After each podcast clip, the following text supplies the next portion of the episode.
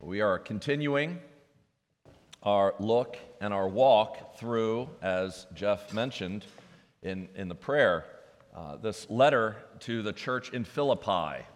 Uh, we call it today the book of Philippians. If you have your Bible with you, as always, I'd encourage you to open it up and uh, keep it open because we're going to be looking at specific uh, verses and specific phrases and words as we go through this sermon. If you uh, don't have a Bible, uh, if you don't own one or didn't bring one with you, but, but would like to follow along as I read and, and like to follow along as the sermon goes on, if you look in the seat in front of you, underneath, you should find a, a Bible under there, and uh, that's called an English Standard Version. It's what we're going to be looking at today. And uh, the text will be Philippians chapter 1, verses 18 to 26. So if you use that Bible, you'll find uh, that passage on page 980. Philippians chapter 1, verses 18 to 26. Yes, and I will rejoice. For I know that through your prayers and the help of the Spirit of Jesus Christ, this will turn out for my deliverance, as it is my eager expectation and hope that I will not be at all ashamed but that with full courage, now as always, Christ will be honored in my body, whether by life or by death. For to me, to live is Christ, and to die is gain. If I am to live in the flesh, that means fruitful labor for me. Yet which shall I choose, I cannot tell. I am hard pressed between the two. My desire is to depart and be with Christ for that is far better. But to remain in the flesh is more necessary on your account. Convinced of this, I know that I will remain and continue with you all for your progress and joy in the faith, so that in me you may have ample cause to glory in Christ Jesus because of my coming to you again. As we have mentioned many times, this letter was written by Paul from prison. Paul had been imprisoned in Rome. And so he's sending this letter to a church in the Roman colony, very influential, very wealthy city of Philippi. That city was roughly 800 miles away, uh, but Paul wanted to express to them uh, many things in this letter, but so far we've seen him really express to them both how much he, he has affection for them, how much he loves them, how much he's thankful for them, how much he prays for them. And he, he also wanted to encourage them. He wanted to, uh, you know, you can imagine this church that's been supporting him uh, greatly. They've been supporting him through their prayers, monetarily, through uh, people. Uh, they've been totally in support over the last 10 years for his missionary work. And now they find out that he's languishing in prison under Roman guard 24 7. And as we heard last week, uh, you know, he's, he's under guard, uh, literally chained to a, one of the Praetorian guardsmen. The Praetorian guard, they, they guarded Caesar himself.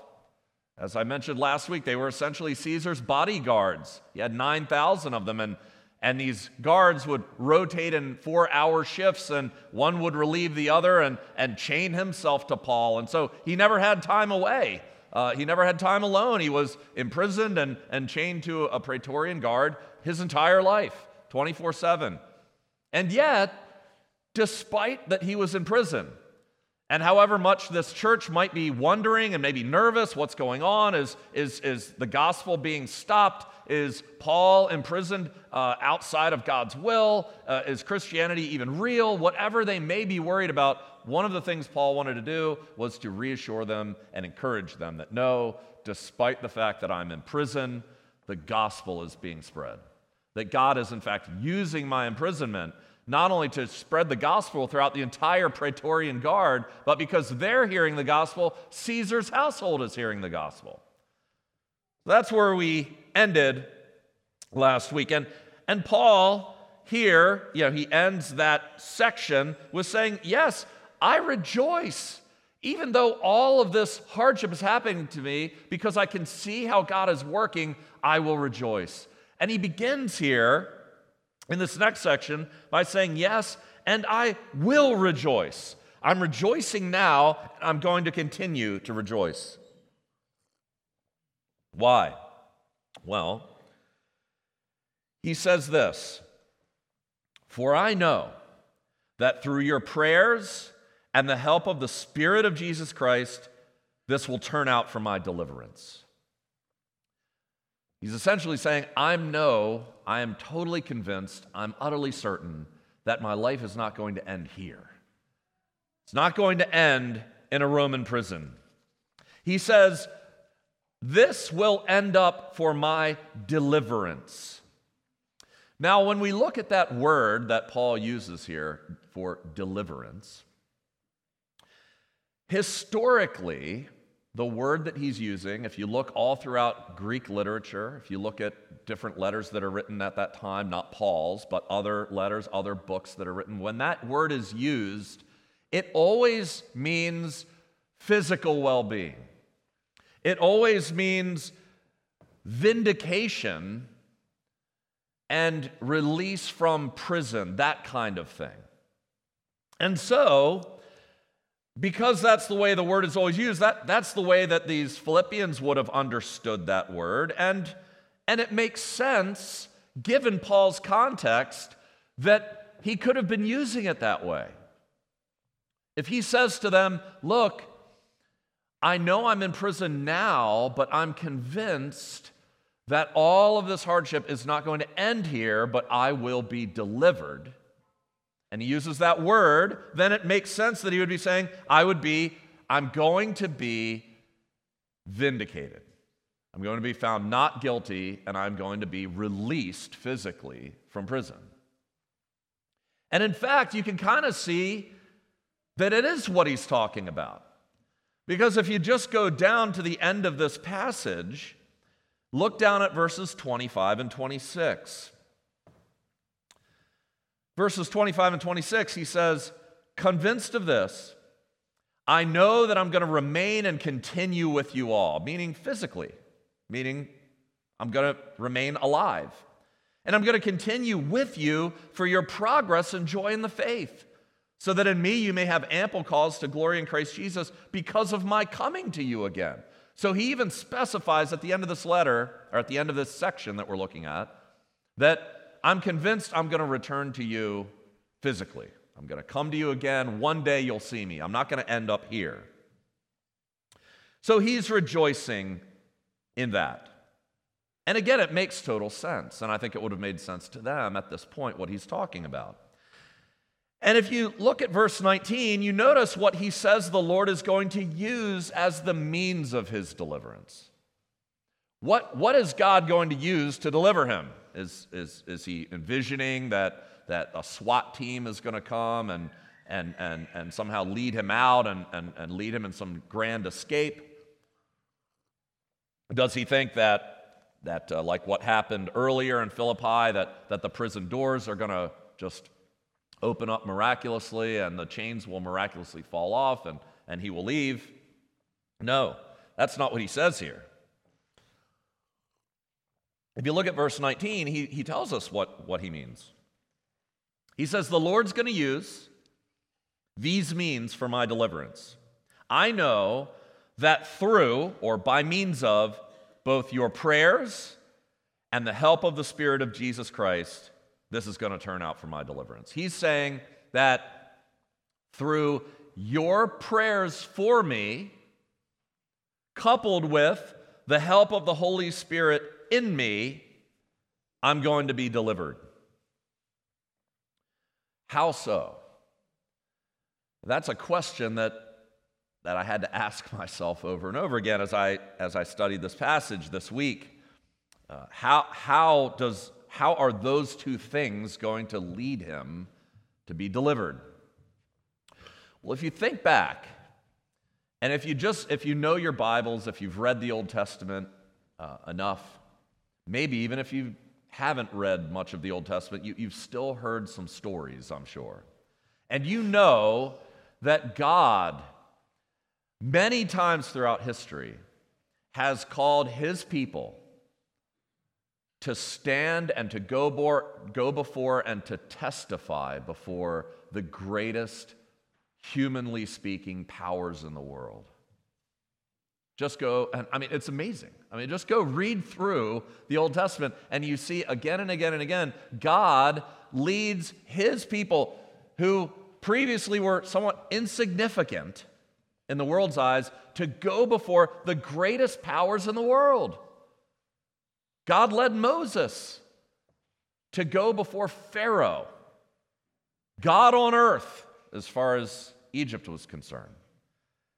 Shadrach, Meshach, and Abednego, those uh, otherwise unknown men who were led away in exile, God called them to stand up, not to bow down, and to testify before King Nebuchadnezzar of their faith in God.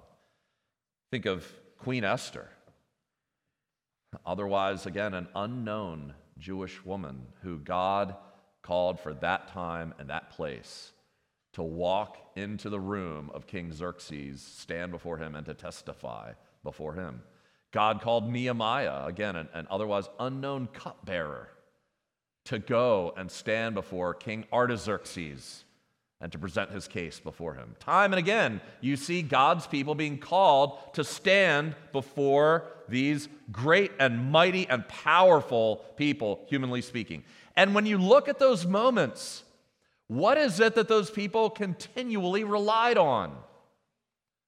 None of them relied on their own ingenuity or their own courage or their own strength or their own wisdom. None of them went into it alone, thinking, I've got this. Time and again, they asked for help. They recognized the dire situation they were in, they recognized what God was calling them to do. They recognized how feeble they were in their own strength compared to this great king, and they asked for help. Moses didn't want to go at all. Don't send me to Pharaoh. Pick somebody else. And God replied, Listen, Moses, I will be with you. I will go with you and I will teach you what to say. When defying Nebuchadnezzar's orders, Shadrach, Meshach, and Abednego, they, they weren't uh, some, you know, in and of themselves mighty men who said, you know, we're, not, we're going to defy you because we know we can take on all of you. They said, Look, we're not going to bow down to your statue because the God who we worship, our God, is able to deliver us from the fire. We can't escape you. You're definitely going to throw us in, no doubt about that. But our God, if He chooses to, can deliver us. Esther, what did she say? I don't want to go in there. If I go into that room and, and He doesn't extend to me His scepter of mercy, I'm dead. It doesn't matter that I'm his wife. She, she was encouraged. How do you know that God hasn't raised you up for this time? And what did she say? Okay, if I'm going to do this, I want you to fast and pray for me for three days and tell all the rest of the Jews to do the same, and I will do the same. What about Nehemiah?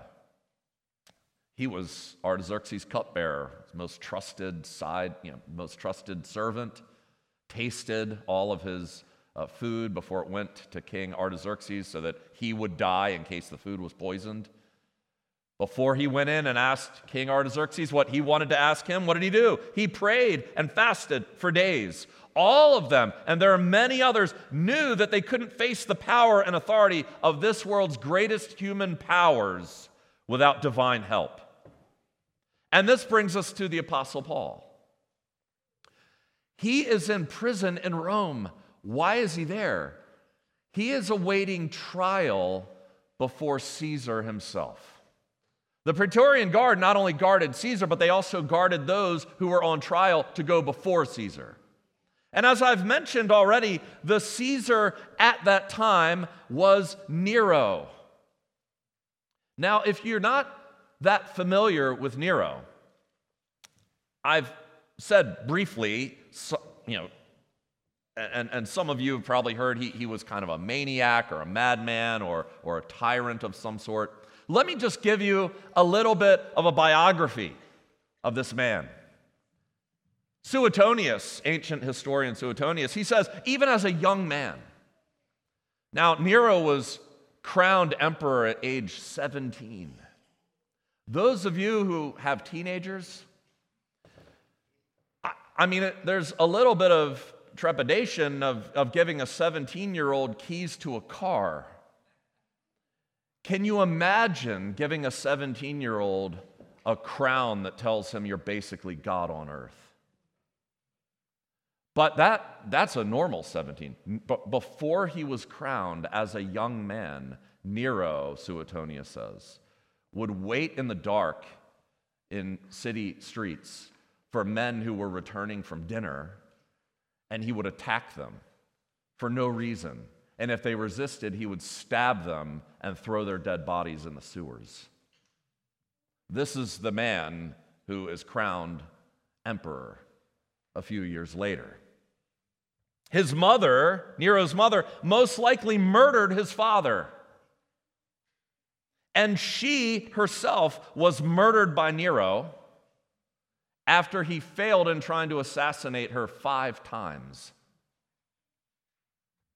Beginning as he became more and more uh, sort of paranoid he, he already was a, a nasty human being, but as his reign went on, he became more and more paranoid of those around him. And so, what did he do? He reinstituted this Roman anti treason law. And he began rounding up thousands of noblemen and having them executed because he just assumed that they were conspiring against him.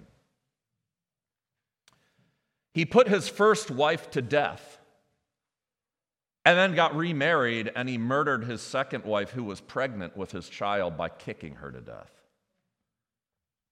He murdered his brother.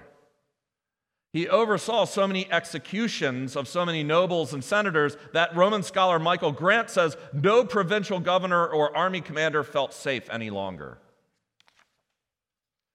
Someone else sums it up this way Nero murdered thousands of people, including his aunt, stepsister, ex wife, mother, wife, and brother. Some were killed in searing hot baths. Some were poisoned, beheaded, stabbed, burned, boiled, crucified, and impaled. Thousands of Christians were starved to death, burned, torn by dogs, fed to lions, crucified, and used as torches. And Nero ended this reign of terror himself by committing suicide. Now, if you're like me, you may have had some difficult conversations at some time in your life. I have. I think every one of us here, if you're a certain age and older, you've had to maybe face a friend that you thought was maybe going off the rails and you felt like you had to confront them. Before you did it, you were nervous. Maybe you had to go in to a boss that that you didn't really click very well with, and you're going in for your year end evaluation, and you were a little nervous to talk to him or to talk to her. Some of you, maybe, you had, you've had a really tough time and, and you've really had to sweat it out before having a conversation with a sibling or a parent or a child. But as I think about what Paul is about to do, and the kind of person he is about to go before. And don't forget that everyone knows Paul is a Christian because he's made it clear to Nero's own Praetorian Guard that he is.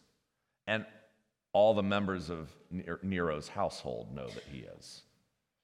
He's about to go before this man. I don't think any uncomfortable or difficult conversation that I have ever had comes within the same universe of the kind of stress and pressure and fear that Paul could have been facing awaiting trial before Nero. And so he's asking, he's saying, I am so thankful that I'm not going before Nero in my own strength. I know that it is by your prayer and by the help of the Spirit of Jesus Christ within me, that I'm going to be able to speak to this man. And what does he say? He says, Look, in verse 20, see, it's my eager expectation and hope, not that I'm going to be able to spin it well enough that he lets me free. It's not his eager expectation and hope that, that somehow I'll be able to, to uh, fulfill some plan of escape before I go before him, or, or somehow I'm able to smooth him over before I talk to him. No, he says, it's my eager expectation and hope that when I go before him, I'm not going to be at all ashamed, but that with full courage, now as always, Christ will be honored in my body. Specifically, that phrase there, with full courage, that, that specifically does not refer to necessarily actions or feelings of courage, but that phrase there that Paul's using, it's specifically referring to boldness of speech or frankness of speech in intimidating circumstances. See, Paul has been preaching boldly for years, and he's had opposition. This isn't his first hard time, believe me. He's had to go into synagogues and, and go before other rulers and governors and other people and share that he's a Christian. But this is the first time he's going before the most powerful man in the world. And he's saying that I'm going empowered by God. And he says this that the outcome that he knows for certain is going to happen is that he's going to be delivered, that he's going to be vindicated, that he's going to be set free, that one day he will get to visit them again. Until that point, everything that Paul says kind of makes sense. I mean, the only thing that might not really make sense is well, I'm not quite sure how you preaching boldly and speaking boldly to Nero that you're a Christian is somehow going to get you an innocent verdict. But if the Spirit has given you the words to say, if we've been praying for you, okay. I guess it makes sense. Everything makes sense until he says something at the end of that sentence that is really strange. Look at verse 20 again. It's my eager expectation and hope that I will not at all be ashamed, but that with full courage, now as always, Christ is going to be honored in my body, whether by life or by death. So, all of a sudden, Paul throws in here, I may very well die. I'm going before this man and I'm going to speak boldly that I am, in fact, a Christian. I know this man can kill me with the wave of his hand. I know he can have me beheaded the next day. And I know this man is not fond of Christians. Paul might know a lot of horrific things about Nero. And so he says, I'm going to go before him and I'm going to speak boldly and I'm going to be set free, whether by life or by death. Now, how does that make any sense? If, if he dies, then what becomes of this deliverance he is so confident about? See, one sentence earlier, he speaks of utter confidence of being delivered, vindicated, set free. And one sentence later, this isn't like five years later he's contradicting himself. It's in the same sentence, it's in the same breath.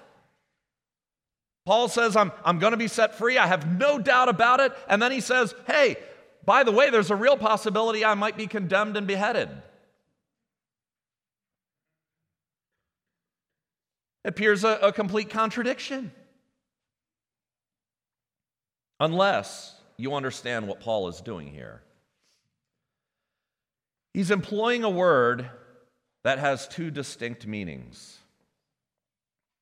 That word that he uses in this letter, meaning delivered, that Greek word, yes, historically, yes, as far as the Philippians are concerned. Yes, as far as other Greek literature is concerned, it means physical well being. It means being vindicated in court. It means being set free physically from prison. But when Paul uses that same word, every time he uses it, Paul means not physical well being, not vindication in a human courtroom not release from a human imprisonment. When Paul uses that word in all of his letters, he means spiritual well being. He means vindication before the courtroom of God. He means release from sinful imprisonment. See, simply put, when Paul uses that word, he means eternal salvation. See, if you look at what Paul's saying in this whole section, and it's why I had, and scholars are greatly divided on this. Eh, go read lots of excellent scholars, and they're divided on this because they see Paul saying two different things. And it's what I struggled with all week as I studied this because, on the one hand, uh, Paul could be saying, if you, if you just read through the whole passage, he could be saying, Look, I know that I am going to be set free from prison physically and come to visit you again. On the other hand, you could argue, but that's not how Paul uses it. And he's also talking about being killed here. So, what does he mean? Well, if we look carefully at the exact phrase that Paul uses, this will lead to my deliverance. He's taking it directly and exactly from the book of Job. Word for word quote. Paul was an Old Testament scholar. If you read Job 13, 15 to 16, Job says this Though he slay me, though God kill me, I will hope in him. Yet I will argue my ways to his face. This will be my salvation. Job, yes, on the one hand, Job, the whole book, is about him being vindicated before a human court. Just read through the story. You see, his friends are accusing him of sin that he never committed. And Job, over and over again, is saying, That's not true about me. On the other hand, Job includes this phrase For I know that my Redeemer lives and that at the last he will stand upon the earth. And after my skin has been thus destroyed, yet in my flesh I will see God. See, Job doesn't just end with vindication before a human court, that's important to him. But Job knows that ultimately his deliverance, his vindication, his salvation will be eternal. It's interesting, incidentally, the Hebrew word that Job uses for deliverance or for salvation is the Hebrew word Yeshua, which is in Greek, Jesus. And that's exactly what Paul is saying here. Paul is saying, in essence, look, I know one thing for certain. I know I'm going to be delivered. I know I'm not going to end here. One way or the other, I'm going to go before Caesar I'm going to present to him who I am, that I am a, a Christian, and God will take care of it. Either I am going to be delivered physically, in which case I will see you again, or I will be delivered into the hands of God, and in which case I will see him face to face. Paul says, If I am to live in the flesh, that means fruitful labor for me. He, he recognizes I, I haven't really been able to do what I want to do. I've been, I've been in prison. I'm chained to a guard. I can't go around and, and visit churches. I can't plant churches. I can't visit you. I can't help strengthen in person churches that I've planted. I, I want to do that. I would love to be set free. I want to see you again. And on the one hand, I know that that's what it will mean. If I'm set free from here, guaranteed I'm coming to see you. I can't wait to see you. I can't wait to strengthen you again. And so I know it, it's going to mean fruitful labor. However, He says that if I'm not set free, it means something even better. If I receive the death penalty, then I'm still going to be delivered from here. That's non negotiable. God is going to deliver me. Either He will deliver me to you, which will be great, or He will deliver me to Him, which will be far better. And that's why Paul says, I don't know which one to choose. As I am awaiting my trial before Caesar, I am in agony. Because though I want to help you out, and though I want to continue living, and though I would love to see fruitful labor for myself here, on the other hand, if I really got to choose, I kind of hope that Nero condemns me to death. Because if he condemns me to death, then I will be absent from the body and present with the Lord. Make no mistake, Paul is not a madman. He doesn't have a death wish. On the one hand, he hopes that he can see them again. But on the other hand, he can't wait to be with Christ. And so basically, what Paul is saying is that he has one mission he doesn't have to try to plan an escape. He doesn't have to try to somehow uh, get people on his side to, to try to twist Nero's arm. He doesn't have to do any of that. All he has to do is be faithful to Christ. That's it. It's real simple for him. All I need to do, do is go before Nero and tell him who I am. I don't need to try and do anything else because I know that in the end, Jesus will take care of me. Either way. You see, Paul was like, in a sense, he was like Daniel. When Daniel heard that if you bow down and pray, you're going to be cast into the lion's den. It's interesting, scripture just says, So Daniel went to his room and prayed, as he had always done before. Daniel wasn't trying to stick it in the king's eye. He, he was a faithful servant of the king. He, I'm sure he, he had hoped that he could serve him for the rest of his life. He probably didn't want to be thrown into the lion's den and be torn to shreds by hungry lions. But he also wasn't going to stop being who he was. He wasn't going to stop serving his God. That was more important to him than any edict that could have been passed down. And so he just did what he always did. He entrusted himself to God, and he knew look, one way or the other, I'm going to be saved. Either God is going to shut the mouths of these lions, or he's going to take me home. But I'm his, and so I'll serve him. Paul didn't have to worry about anything else. All he had to worry about going before Nero was being faithful to Christ and that Jesus would take care of the rest. Paul sums this whole thing up, that the, essentially he sums up the Christian life with one phrase, and it's in verse 21. You see, Paul says, To me, to live is Christ, and to die is gain. We actually, in, in English, add the ises in there. But it's even more striking in a sense in the Hebrew because they're not even in there.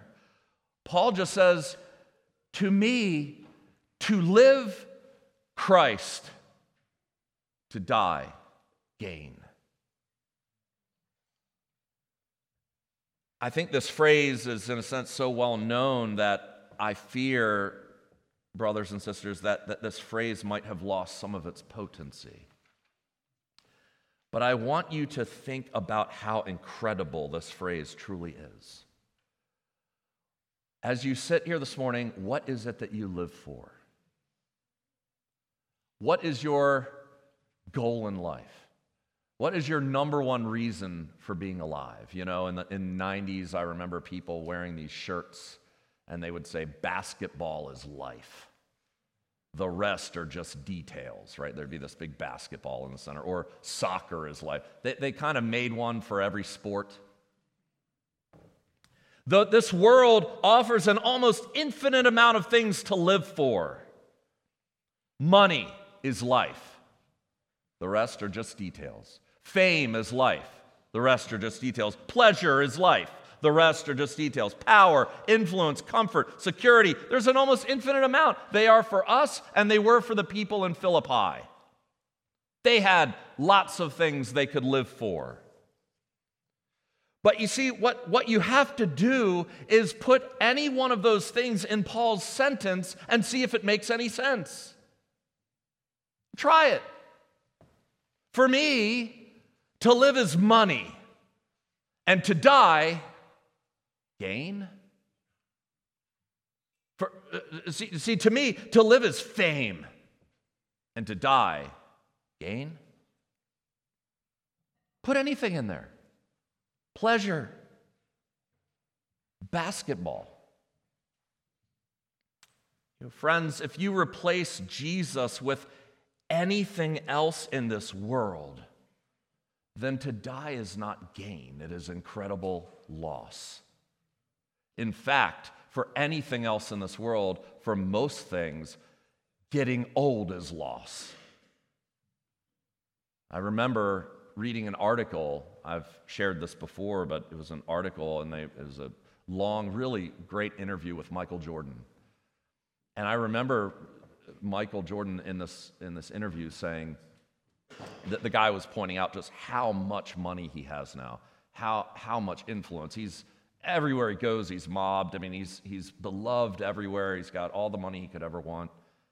And he said, You know, I would give up all of that, everything I have, if I could be young again and be able to play basketball like I used to. See, he's not even dead yet. And he's already saying, I've lost so much. See, Paul, Paul did pursue lots of other things in his life, and he was really good at it. He, he was an amazing mind, amazing scholar. He had throngs of people probably wanting to sit at his feet and listen to him. But when Paul met Jesus, as we will see in this letter, he said, When I met Jesus, I realized that everything else I was after is essentially garbage in comparison. See, because, friends, Jesus once said this the kingdom of heaven is like a merchant in search of fine pearls, who, on finding one pearl of great value, went and sold all that he had and bought that one pearl. See, in Jesus, Paul found the pearl of great price. And Paul said, Jesus, you are worth far more to me than anything else that this world has to offer. Is that true of you? As you sit here this morning, would you say honestly, Jesus is worth more to you than anything else that this world has to offer? Some of you may be sitting here this morning saying, I've never even thought about Jesus being valuable, much less more valuable than anything else. I would encourage you to find out what it is that Paul and many of us in this room believe about Jesus. You could talk to me if you'd like after the service. Now, I have a question for you. If you would answer, yes, I think he is more valuable to me, I think Jesus is my pearl of great price, then the way you find out is by asking yourself this question What would you be willing to gain if it meant that you would have to lose Jesus? Is there anything that you can put there? Would you be willing to become the richest person in the history of the world if it meant you would lose Jesus?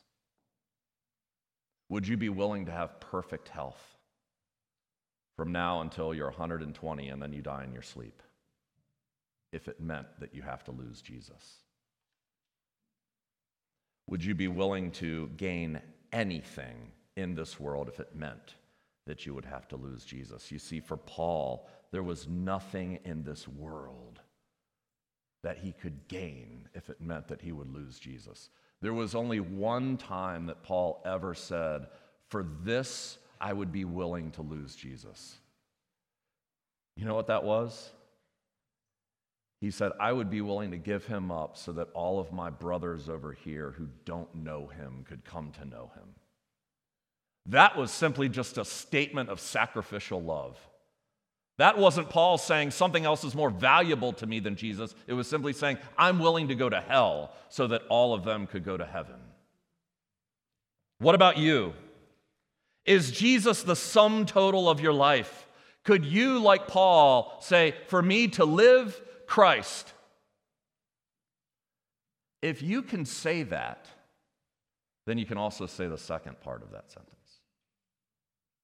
For you, if for you to live is Christ, then for you to die will be gain. They say there are only two things that are certain in this life death and taxes. I actually, I mean, I just think that's kind of a stupid statement. I think there's only one. I mean, how many people kind of avoid taxes? You hear about it all the time loopholes. Nobody's avoiding death. Death is one for one. Everyone in this room is going to end up in a coffin one day.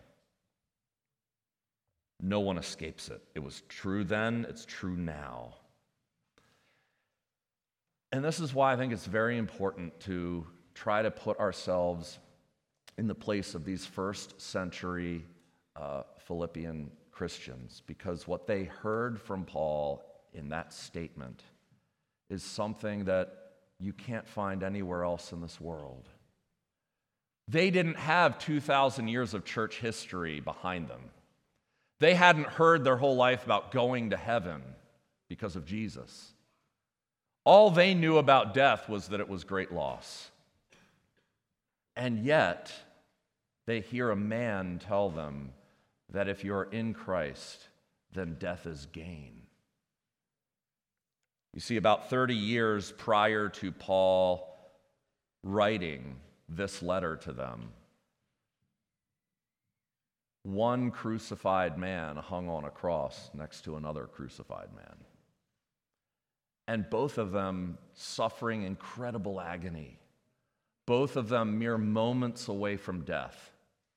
And yet the one man looked at the other man and said, I tell you the truth. Today you will be with me in paradise. He said, Your life doesn't end here on this cross. Because you believe in me, I promise you, you will be with me in paradise.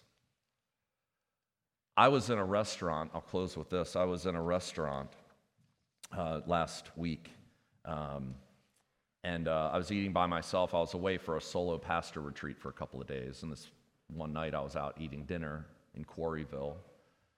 And I just overheard a, a, a com- conversation at the other table and, uh, and this guy said, You know, my mom died last week. And, and the other people said, Well, oh, I'm sorry to hear that. And he said, Well, she was 99. And they said, Oh, well, that's, that's good. I mean, he said, Yeah, you know, she lived a full, rich life. And they said, Yeah, that's all anyone could hope for.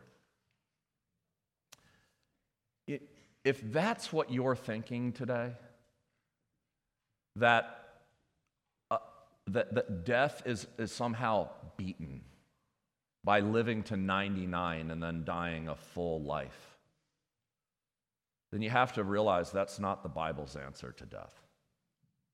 The Bible doesn't say, just hope for a long life and a pleasant death, and that's the best anyone can hope for.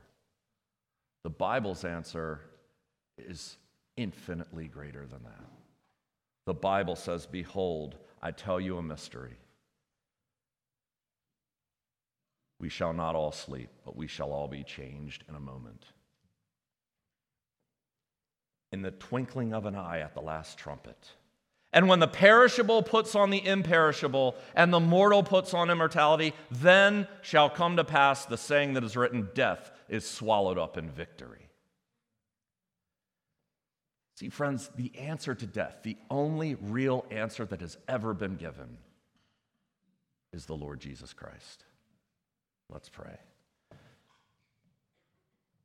Father, thank you so much for this morning. Thank you for this amazing reminder that we who trust in Christ will gain in our death, that we will be forever with you.